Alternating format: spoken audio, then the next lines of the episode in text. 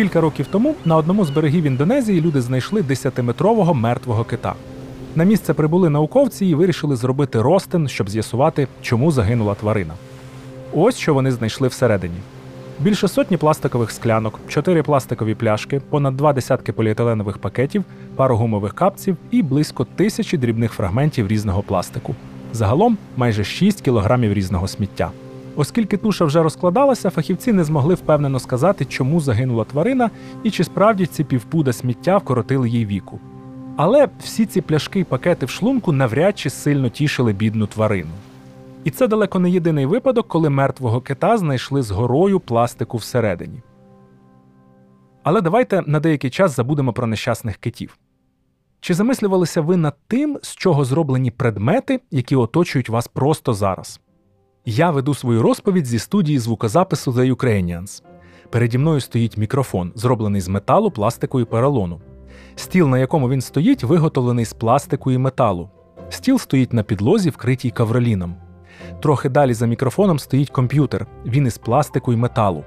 Стіни студії вистелені чимось на зразок поролону, щоб коли я говорю, вони поглинали звук і ви могли слухати якісний запис. Ще тут є вікна, вони теж пластикові. Ймовірно, зараз ви слухаєте мене у своєму помешканні, офісі, а може в автомобілі чи громадському транспорті. Якщо так, то вас оточують десятки речей, зроблених із пластику. І навіть одяг та взуття на вас також можуть бути виготовлені із синтетичних матеріалів. Без багатьох пластикових речей ми просто не можемо обійтися. Наприклад, без ізольованих дротів у стінах вашого помешкання, розеток, вимикачів світла і каналізаційних труб. Навіть без поліетиленових одноразових пакетиків, скажу відверто, складно, хоча я погоджуюсь, що це зло.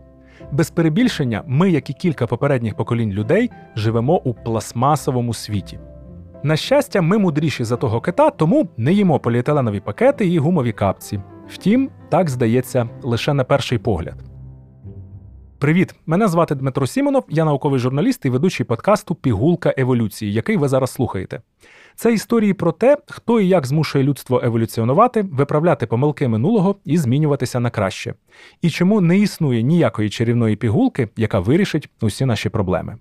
Сьогодні ми поговоримо про пластик, звідки він взявся на нашу голову, скільки єгипетських пірамід можна побудувати із пластика, який виробляє людство, і чому всі ми схожі на того кита з гумовими капцями всередині, і що нам з цим робити. Пристібайте паски безпеки і вирушаймо. До речі, паски безпеки теж виготовляються з пластику.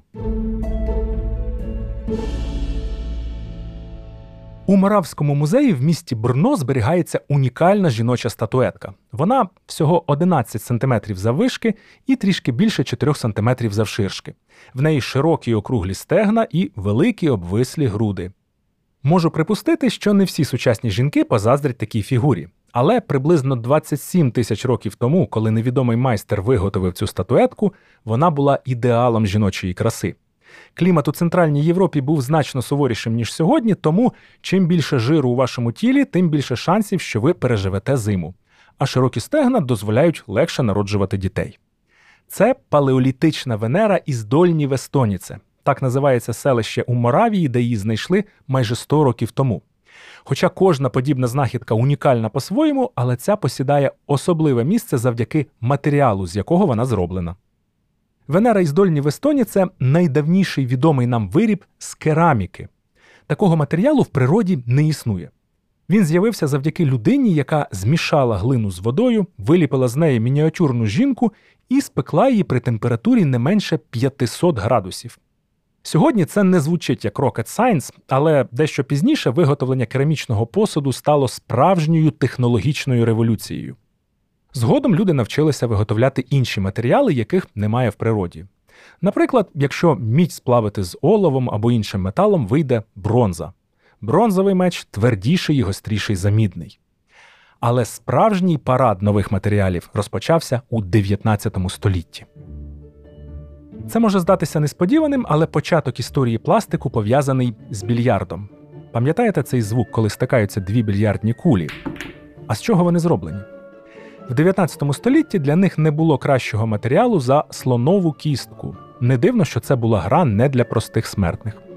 Всередині 19 століття двоє американських фабрикантів пообіцяли заплатити 10 мільйонів доларів тому, хто винайде доступніший замінник слонової кістки. Переможцями у цих перегонах стали двоє братів Джон та Ісая Гаят із Нью-Джерсі. Вони знайшли спосіб, як із камфори та колоїду зробити речовину, яку вони назвали целулоїд. Свій патент на винахід вони отримали в 1870 році. Невдовзі були винайдені інші модифікації целулоїду. З нього робили кіноплівку, канцелярське приладдя, іграшки і навіть у 21 столітті продовжували робити кульки для настільного тенісу. Таким був початок нашого пластикового життя. Але справжню пластикову революцію на початку ХХ століття здійснив американський хімік Лео Бакеланд. Давайте познайомимося з ним ближче. Він народився в бельгійському місті Гент. В школі вчився так добре, що у 17 років міська влада нагородила його стипендію для навчання в місцевому університеті. Там він був не тільки наймолодшим, але й найталановитішим студентом у своїй групі. Найбільше його цікавила хімія. У 90-х роках позаминулого століття майбутній винахідник переїхав до Сполучених Штатів Америки і згодом започаткував бізнес. Виготовляв хімічні реактиви для фотосправи і фотопапір. Один із видів паперу виявився настільки вдалим і популярним, що права на нього викупила відома компанія Kodak. Так, у 35 років Лео Бакелан став фінансово незалежним і побудував невелику власну лабораторію, щоб займатися тим, що подобається саме йому, а не комусь іншому. І якщо відверто, то дуже йому заздрю.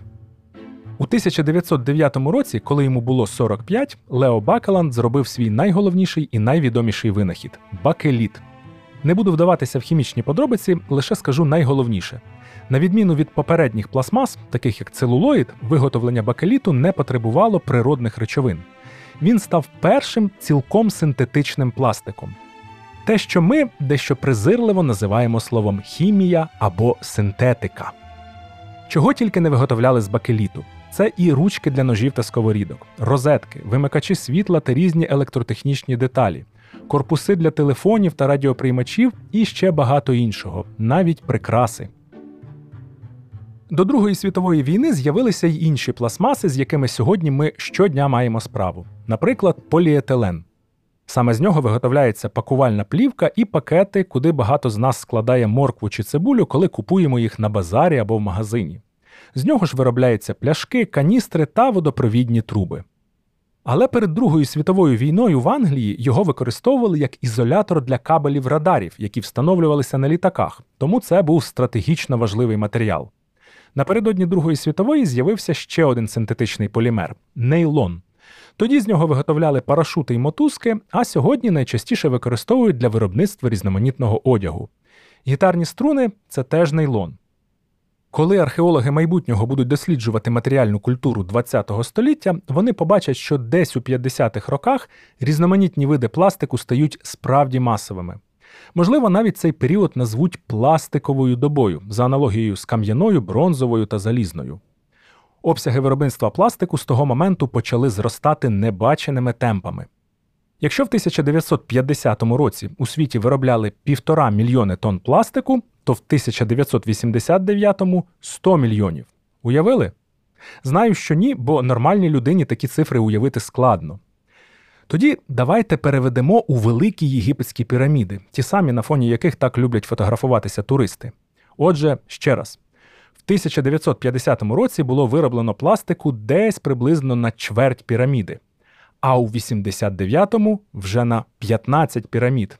Але пластик значно легший за вапняк, із якого побудовані піраміди, тому кожна пластикова піраміда буде значно більшою. У 2002 році всього за 13 років обсяги виробництва пластику подвоїлися 30 пірамід. А в 2019-му виробництво пластику сягнуло позначки 370 мільйонів тонн. Це більше як півсотні пірамід. Як то кажуть, зараз ми тут. Вважається, що до середини нинішнього століття ця цифра подвоїться. Успіх пластику пояснюється дуже просто. За різними характеристиками різні пластики перевищують природні матеріали, такі як камінь, дерево та метали. Вони легші, міцніші, більш еластичні і так далі. Частина з них просто не мають природних аналогів. І що важливо, вироби з пластику дешеві. Настільки, що слово пластиковий стало синонімом слова несправжній. Пластикове життя це несправжнє, підробне життя. Це один із недоліків пластику, але точно не найголовніший. Найбільший полягає в тому, що за попередні кілька мільярдів років ніхто на Землі не зустрічався з пластиком. Біосфера просто не уявляє, що з ним робити. Уявіть собі щось зроблене з дерева, наприклад, човен. Найдавніший човен, який вдалося знайти археологам, має вік приблизно 8 тисяч років. А на чому ж до того плавали люди? Гадаю, теж на човнах. Просто жоден з них не дожив до нашого часу, тому що деревина відносно швидко розкладається. За це маємо дякувати грибам, бактеріям, комахам та іншим живим організмам. Їх називають сапрофітами або деструкторами. Якби не ці руйнівники, то вся земля була просто захаращена стовбурами мертвих дерев, які накопичилися за багато мільйонів років. Але цього не відбувається. Завдяки деструкторам складні молекули, з яких складається деревина, розкладаються на простіші. Потім із цих простіших молекул будують свої тіла якісь інші організми. Так відбувається кругообіг речовин в природі. Із пластмасами все зовсім інакше. Живі організми не вміють їх розкладати, тому що за мільярди років у них ніколи не було такої потреби. Тому, якщо десь у лісі ви кинете пластикову пляшку з-під води, її майже неушкоджено можуть знайти ваші далекі нащадки. Хороша новина полягає в тому, що деякий пластик можна переробляти і повторно виготовляти з нього нові речі. А погана новина така, що від початку пластикової ери ми переробили менше 10% усього пластику. І з того, що залишилося, щось потрапило на спеціальні сміттєспалювальні заводи, а щось продовжує виконувати свою роботу. Але навіть ізольовані дроти та каналізаційні труби із наших осель, зрештою, перетворюються на сміття. Що вже й казати про поліетиленові пакети, пляшки для води і різноманітні упаковки для харчових продуктів. Куди діваються вони? Щоб знайти відповідь на це питання, пропоную для початку здійснити подорож на дно Маріанської западини. Це найглибше місце у світовому океані, царство темряви, де водяний стовп тиснутиме на вас у тисячу разів сильніше, ніж зараз тисне атмосфера нашої землі. Вперше сюди дісталися американський океанолог Джон Волш та його швейцарський колега Жак Пікар за допомогою батискафу Трієст. Це було в 1960 році. В 2012 році там побував відомий режисер Джеймс Кемерон, а буквально кілька років тому американський дослідник Віктор Весково. Під час свого занурення він побачив невідомих науці ракоподібних кільчастого черв'яка та інших істот, які мешкають в цьому царстві темряви і тиску, а також пластиковий пакет і обгортки від цукерок. Навряд чи їх там залишив хтось із його славетних попередників. Значно вірогіднішим здається ось який сценарій. Разом з мільйонами тонн іншого сміття цей пакет і обгортки від цукерок спочатку потрапили в якусь річку, а потім разом з її водами опинилися в океані. Згодом вони подрібняться і перетворяться на мікропластик, так називають часточки пластику до 5 мм завбільшки. Тепер нам час виринати на поверхню і піднятися в гори, наприклад, одразу на Еверест.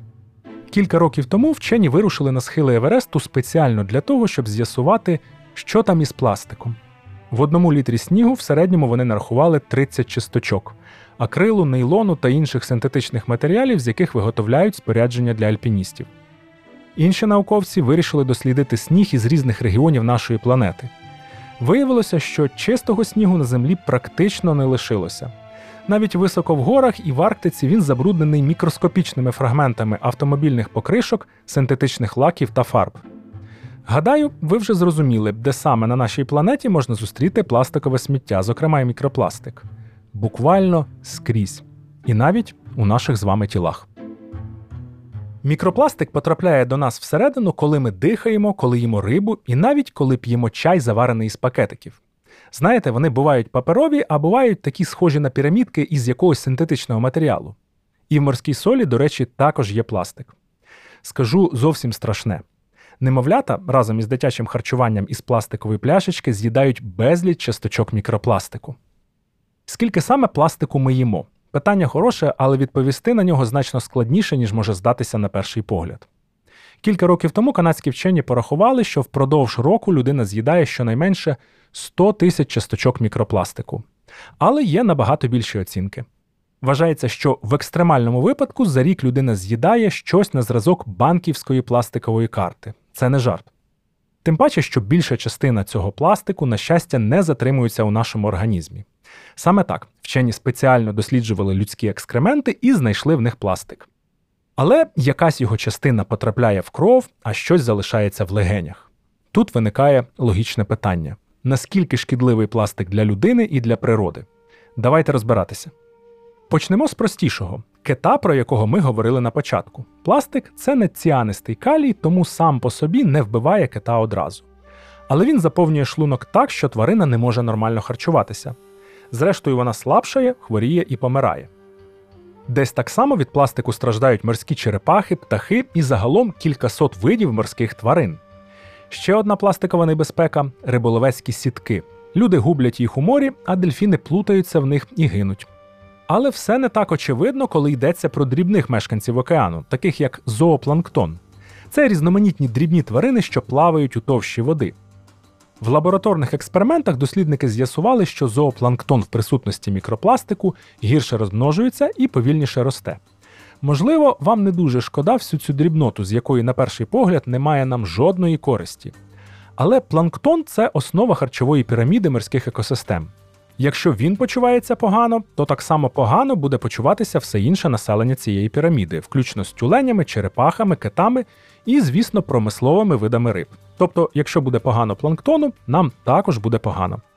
Але одна справа моделювати процеси в лабораторії, а інша як вони відбуваються насправді в дикій природі.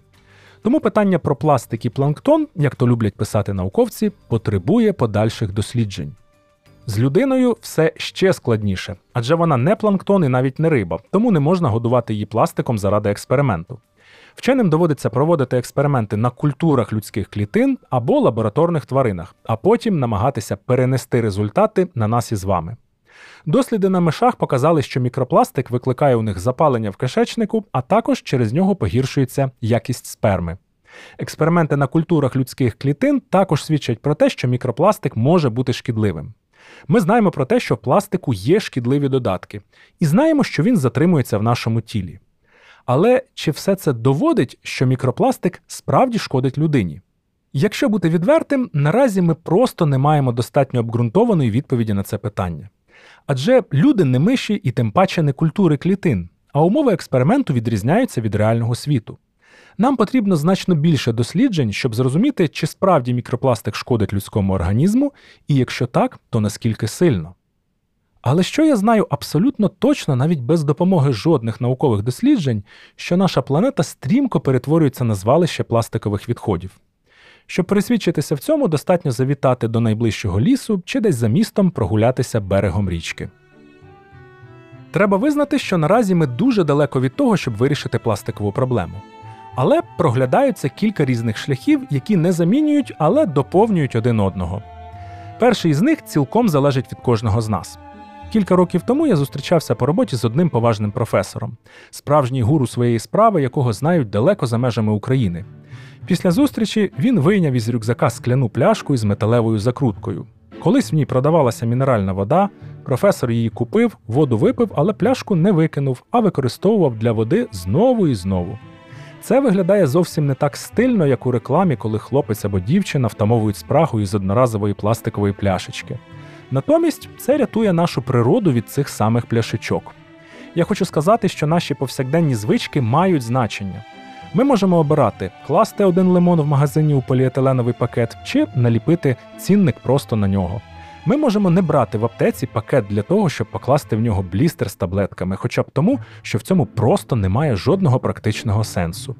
Це ті речі, які дуже просто може зробити кожен з нас. Але так, я погоджуюсь зі скептиками. Цього очевидно замало, щоб вирішити пластикову проблему. Ще один шлях переробка пластику. В Україні, наприклад, є така громадська організація Україна без сміття. В неї кілька напрямків роботи, зокрема, вона приймає в людей тверді побутові відходи. Всі ці пляшки для води, плівку, різні упаковки для харчових продуктів, засобів гігієни тощо. Їх можна принести самому або навіть відправити поштою чи кур'єром. Все це сортується, і те, що може перероблятися, йде на переробку, а те, що не може, спалюють на спеціальному підприємстві при високій температурі, щоб не утворювалися шкідливі сполуки. Інший приклад креативної переробки пластику український проєкт під назвою Пі-бан. Пишеться як початок числа Пі 3,14, а потім 3 літери бан. Вони займаються тим, що збирають рекламні банери, які ніяк не переробляються і можуть лежати на звалищі не одну сотню років, і виготовляють з них дуже стильні речі: шопери, поясні сумки, гаманці тощо. Ці речі, як правило, купують люди небайдужі до проблем довкілля. Хоча Пібан це бізнес-проєкт, але заробляння грошей, очевидно, не його головна мета. Ще один напрямок боротьби з пластиком замінити його на інші матеріали, більш дружні до довкілля.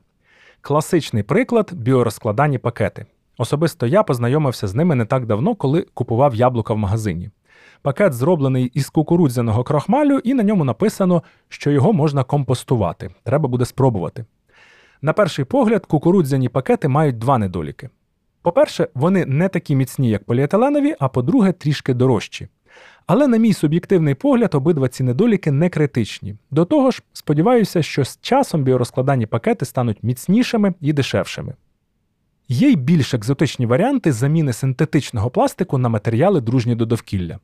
Наприклад, американська компанія Ековатів придумала, чим замінити пінопласт, який використовують для пакування холодильників, телевізорів та іншої габаритної побутової техніки. Цей матеріал складається із висушених стебел кукурудзи або іншої рослини, а також грибного міцелію. Це те ж саме, що грибниця. Тому такий замінник пінопласту потрібно буквально вирощувати на зразок того, як вирощують печериці або гливи. На це потрібен тиждень. Зате після використання він розкладається упродовж лише місяця і не залишає по собі жодних шкідливих речовин. Подібних проєктів багато. Наприклад, знаю, що в Україні є компанія Очіс, яка виготовляє оправи для окулярів із кавових відходів, тобто того, що залишається після заварювання кави. Особисто я такими окулярами не користувався, але якщо у вас є такий досвід, то цікаво було б дізнатися. Можете розповісти у своїх відгуках до цього випуску про ваші враження та міркування. На завершення залишається, можливо, найскладніше питання: що ж робити з пластиком, який вже потрапив у довкілля? За оцінками на 2015 рік у світовому океані плавало від 15 до 50 трильйонів часточок мікропластику, і ще не одна єгипетська піраміда сміття, яке з часом перетвориться на мікропластик. Чи можна його якось виловити? Найвідоміший із проєктів, які працюють в цьому напрямку, нідерландська неприбуткова організація The Ocean Cleanup. Її назва так і перекладається очищення океану. У 2013 році її заснував голландський винахідник Боян Слат, якому на той момент було 18 років. Сьогодні до його команди входить понад 100 науковців, інженерів та інших фахівців, які створюють технології, здатні виловлювати пластикове сміття з води. Свою задачу вони умовно ділять на дві частини: перша збирати сміття, яке вже плаває в океані, друга виловлювати його у річках ще до того, як воно потрапило в океан. Сьогодні The Ocean Cleanup робить свої перші кроки і попереду в неї сотні мільйонів тонн роботи. До 2040 року організація планує прибрати 90% усього пластику, який плаває в океані. Як на мене, це занадто оптимістичний план. Але це той випадок, коли я буду просто щасливий помилятися. Дякую всім, хто дослухав до цього моменту. Це подкаст Пігулка еволюції, де я розповідаю про те, хто і як змушує людство еволюціонувати, виправляти помилки минулого і змінюватися на краще. І чому не існує ніякої чарівної пігулки, яка вирішить усі наші проблеми. Якщо вам сподобалося, не соромтеся ставити вподобайки, писати ваші коментарі і рекомендувати нас друзям. Якщо ні, будемо вам вдячні за конструктивну критику. Вій подкаст науковий журналіст Дмитро Сімонов. Це я. І ще обов'язково почуємося. Подкаст реалізується завдяки щирій підтримці американського народу, наданій через Агентство США з міжнародного розвитку в межах проєкту Ініціатива секторальної підтримки громадянського суспільства України. Ми дуже дякуємо їм за це.